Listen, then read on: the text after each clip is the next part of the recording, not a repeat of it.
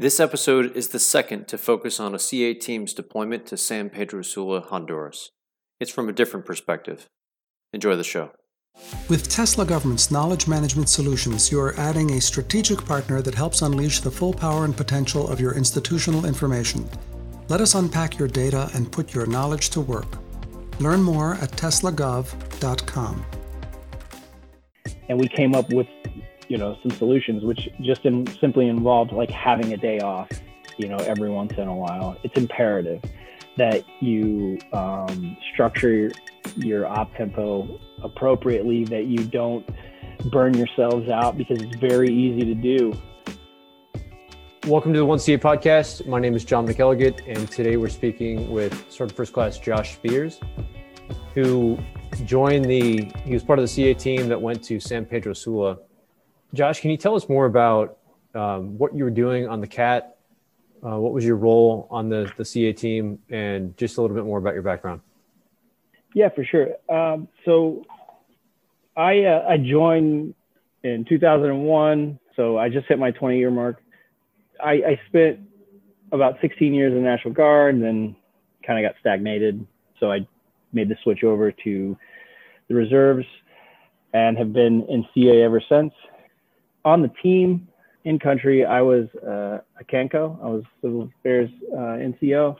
And so I guess my primary responsibilities were capturing as much information as possible throughout uh, the engagements and researching the areas as well as I could and producing products, really trying to and, and refining the other uh, contributions uh, of others to the products and, and kind of molding it into one uh, coherent, solid piece.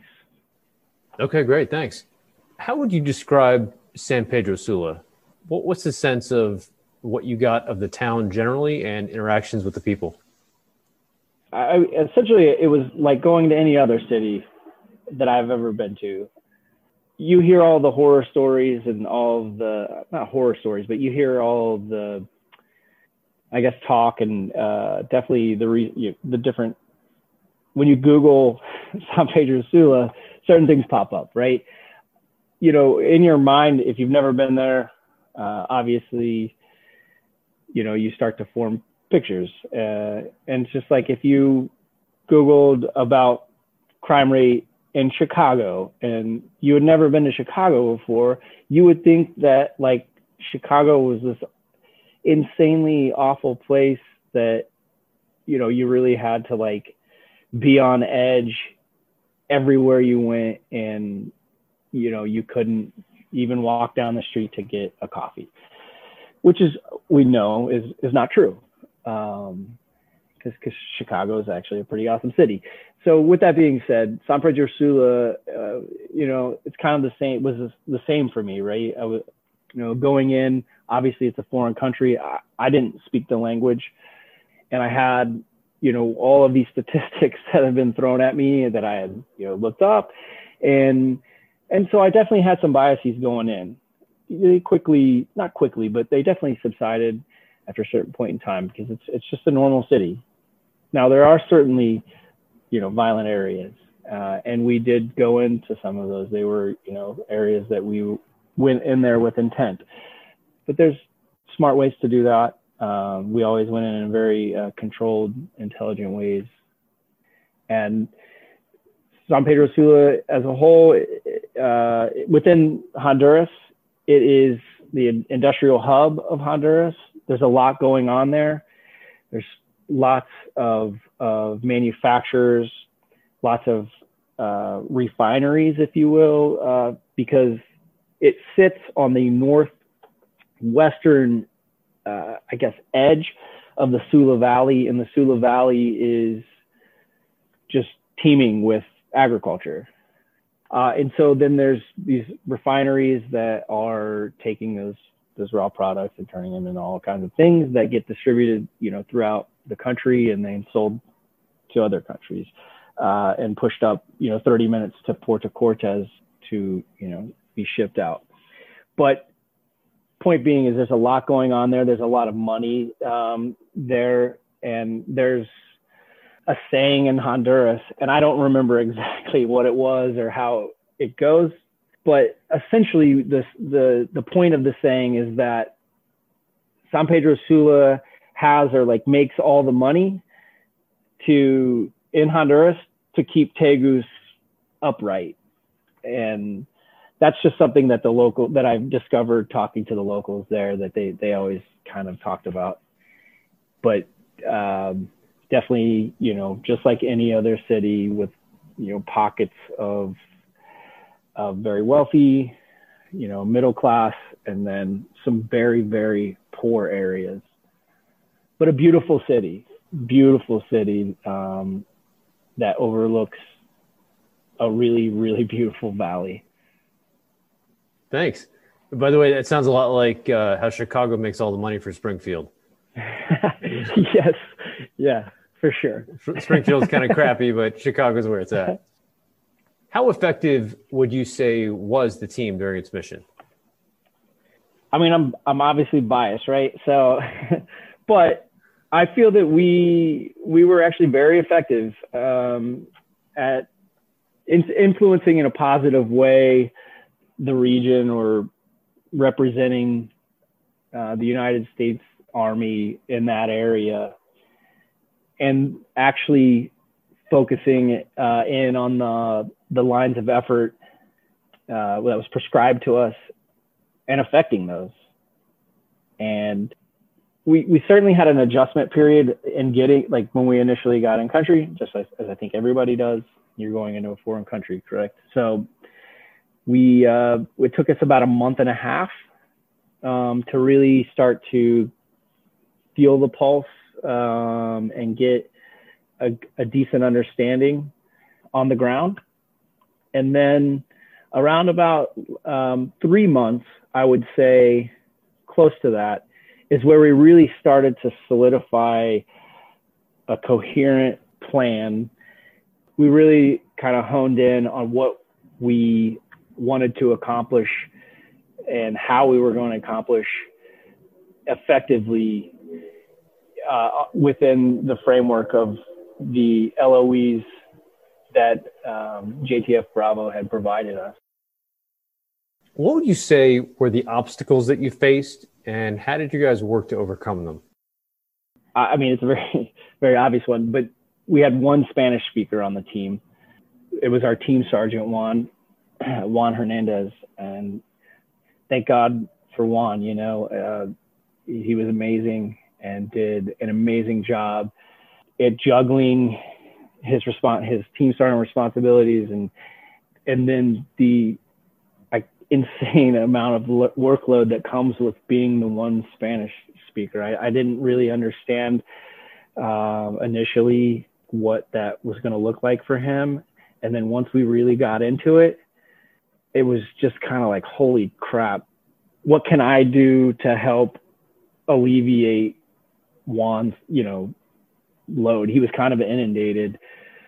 And I felt bad, but there wasn't a lot I could do because there was only so much Spanish that I could learn, you, you know, so at, at a certain pace. But he did an amazing job. And I guess the way we got through that obstacle was just Juan biting the bullet and, and grinding. And um, another obstacle, I would say, we were the first iteration of civil affairs uh, reservists to come through under JTF Bravo for our whole rotation. The teams that we replaced uh, had switched over from uh, being underneath AOB to being underneath JTF Bravo one month before we arrived. So we really um, spent the first few months as well, like while we were trying to get a solid grasp of, of the region and the area on the ground, also trying to do the song and dance with a new partner in a sense with JTF Bravo. JTF Bravo was trying to figure out how to utilize us correctly, like what we were, our capabilities, all of these things, right? So it, it created at times some obstacles, right? But those were overcome through constant communication and just patience. Yeah, thanks for sharing. Uh, do you think at the end of it, anyone from JTF Bravo gave you a, some comment to say that, hey, this worked out pretty well. We'll continue to use Army Reserve CA teams to come through and rotate in JTF Bravo and be underneath them directly? Yes, absolutely. We definitely, by like constantly communicating and, and providing feedback to, you know, the J9 and there was just, there was a lot of communication, a lot of teamwork. I, th- I think over the course of our, you know, ended up being like 10 months that we were there. Yeah, you definitely saw the evol, you know, the evolution or you know them figuring it out and i think by the time we left through all the conversations that we had uh, as we exited and then with our you know talking to our replacements i we I, I feel like we we're in a much much better place and the the teams following on were in a position where JTF Bravo could provide them very clear guidance and, and, and, and LOEs to set them up for success. It's almost like you guys were the guinea pigs, but you, you kind of paved the way for everyone else. For sure. I, I didn't want to say that, but yeah. And, you know, sometimes, uh, you know, it's okay. There always is one, right? Yeah, yeah. Trial, trial and error is, I guess, a part of the scientific method in a sense. So. Yeah, we do it all the time.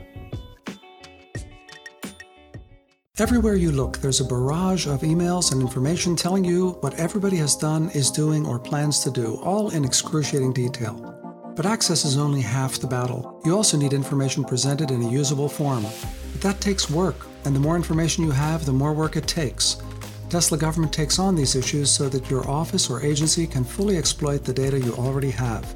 Our knowledge management experts organize and curate your internal data. Our open source research augments your knowledge base with strategic insights from our globally experienced team. And our data visualization turns complex data into compelling visuals, while our community building makes sure everyone benefits by leveraging collective knowledge. With Tesla Government's knowledge management solutions, you are adding a strategic partner that helps unleash the full power and potential of your institutional information. Let us unpack your data and put your knowledge to work. Learn more at teslagov.com.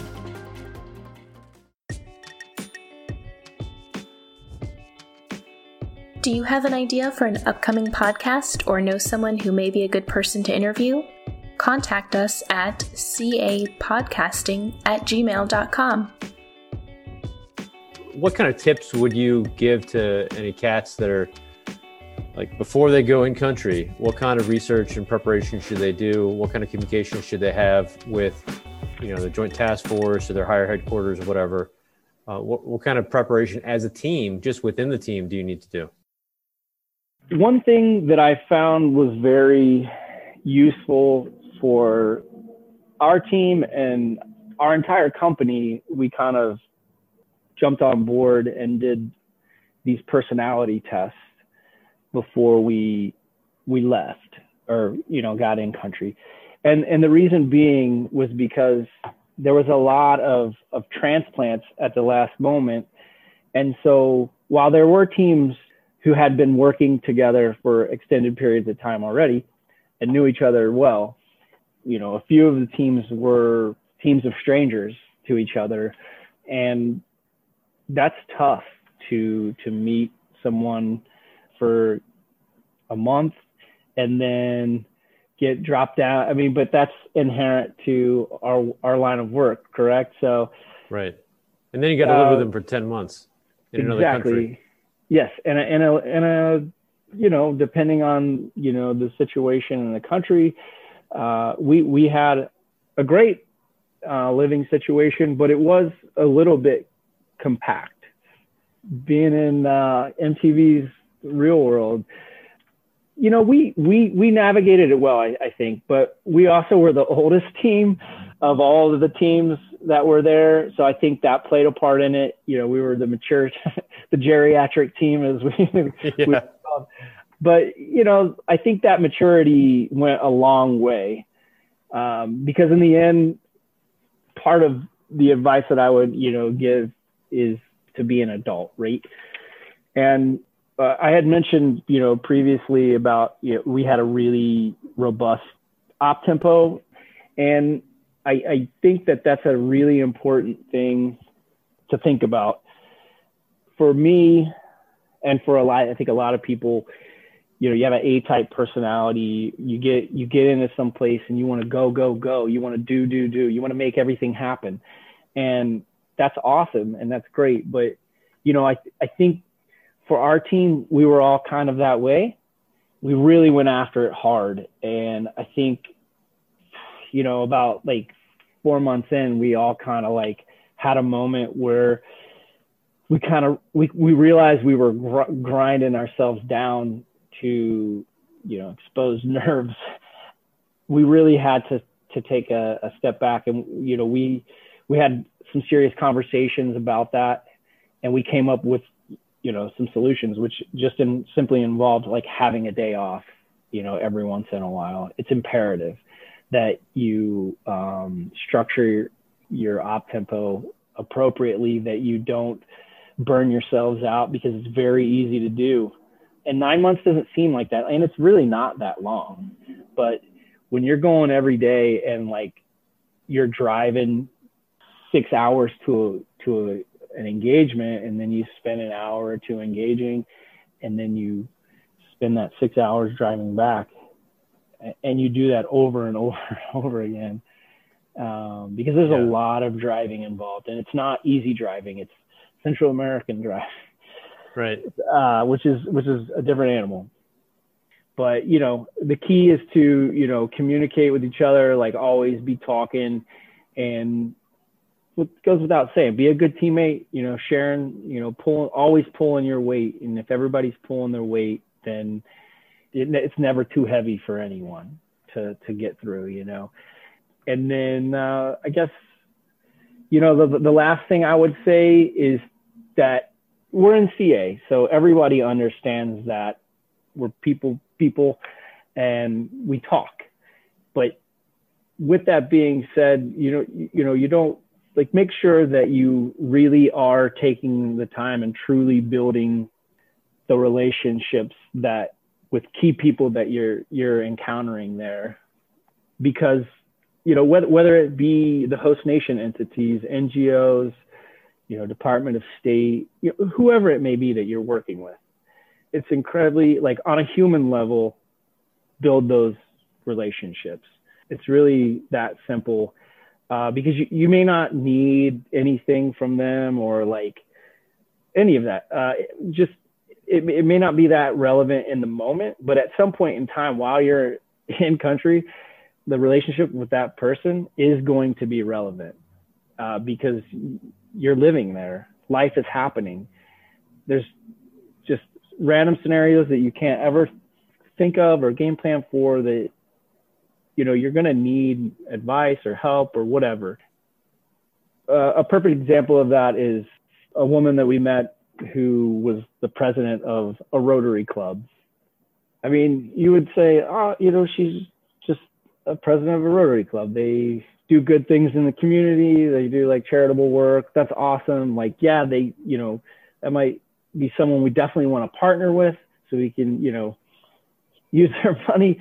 But um, it wasn't so simple as that because this lady knew knew everyone. And when I say she knew everyone, I mean that I I really think that she knew everyone in Honduras but she seemed to know everyone that was in any position of, of status there, which was wild, right? But like then you you know you really get to know her, and her father had started like three different like highly successful businesses in Honduras, and had started his you know business aspirations like 70 years ago, 80 years ago, and so he had been someone important within Honduras for all of that time. And like Honduras is a small, small country. It's tiny, right? And so everyone knows everyone who's in, you know, the upper circles. And her relationship, our relationship with her turned out to be very, very fruitful for us. And it would have been easy to kind of like be dismissive of her because we had so much else going on that didn't involve ever working with the Rotary Club. But we we did put in the time and we had several meetings with her that seemed like a bit trivial. But in the end, it really was, I can't, you know, stress enough how fruitful it was for us, um, especially, you know, once COVID hit and we uh, couldn't move about. And she did a lot of logistical work for us and she was awesome. So I can't stress enough, just uh, make sure that you really are taking the time on a human level to build, build those relationships. It's like when you go through the social network analysis and you find out that this person you did not expect to be a key influencer really is. And especially in this closed, uh, you know, with just a few nodes or whatever you're looking at, and also knowing that you are one of many cats, right? You're one of many teams that's going to come through, and if you spoil that relationship somehow, the people coming behind you may have a very difficult time trying to reestablish a relationship, or she's going to say bad things about you that's going to poison the well down the road for whatever they may want to do.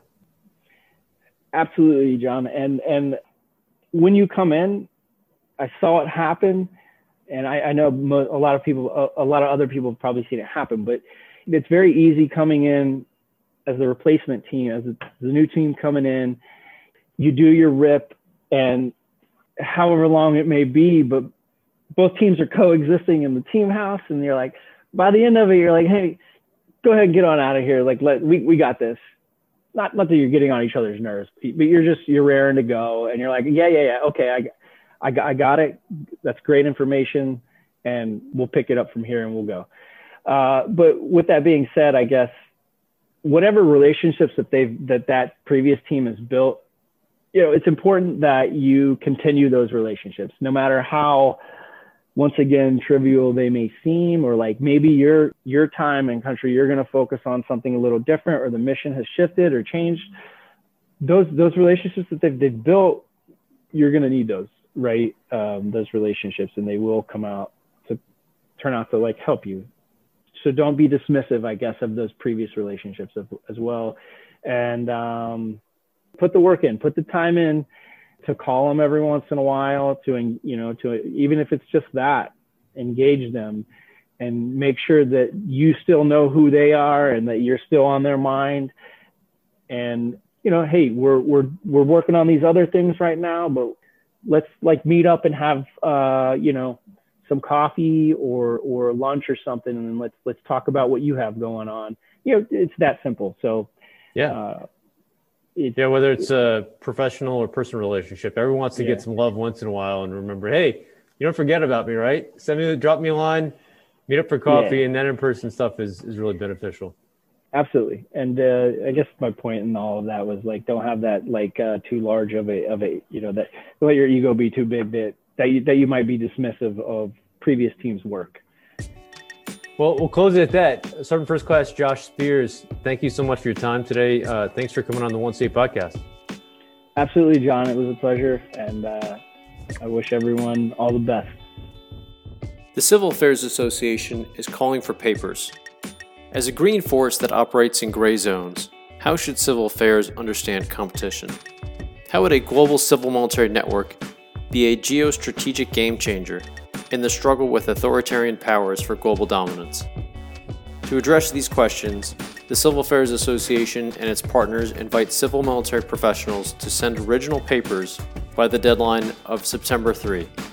The top five papers will appear in the 2021 22 Civil Affairs issue papers and authors will present them virtually at the CA Symposium this fall. The top three papers, as determined by symposium participants, will receive cash prizes. For more information, visit the CA Association website at civilaffairsassoc.org. Thank you for spending some time with us. Please subscribe and come back for another installment of 1CA. Until then, be safe and secure the victory. In civil affairs, your success depends on getting the right information to the right people at the right time. Whether it's foundational information for a team about to head out on a mission or putting together a map or other data visualization to brief a general or an ambassador, Tesla Government Solutions and staff can help. With Tesla Government's knowledge management solutions, you're adding a strategic partner that helps unleash the full power and potential of your information. Let us unpack your data and put your knowledge to work. Learn more at teslagov.com.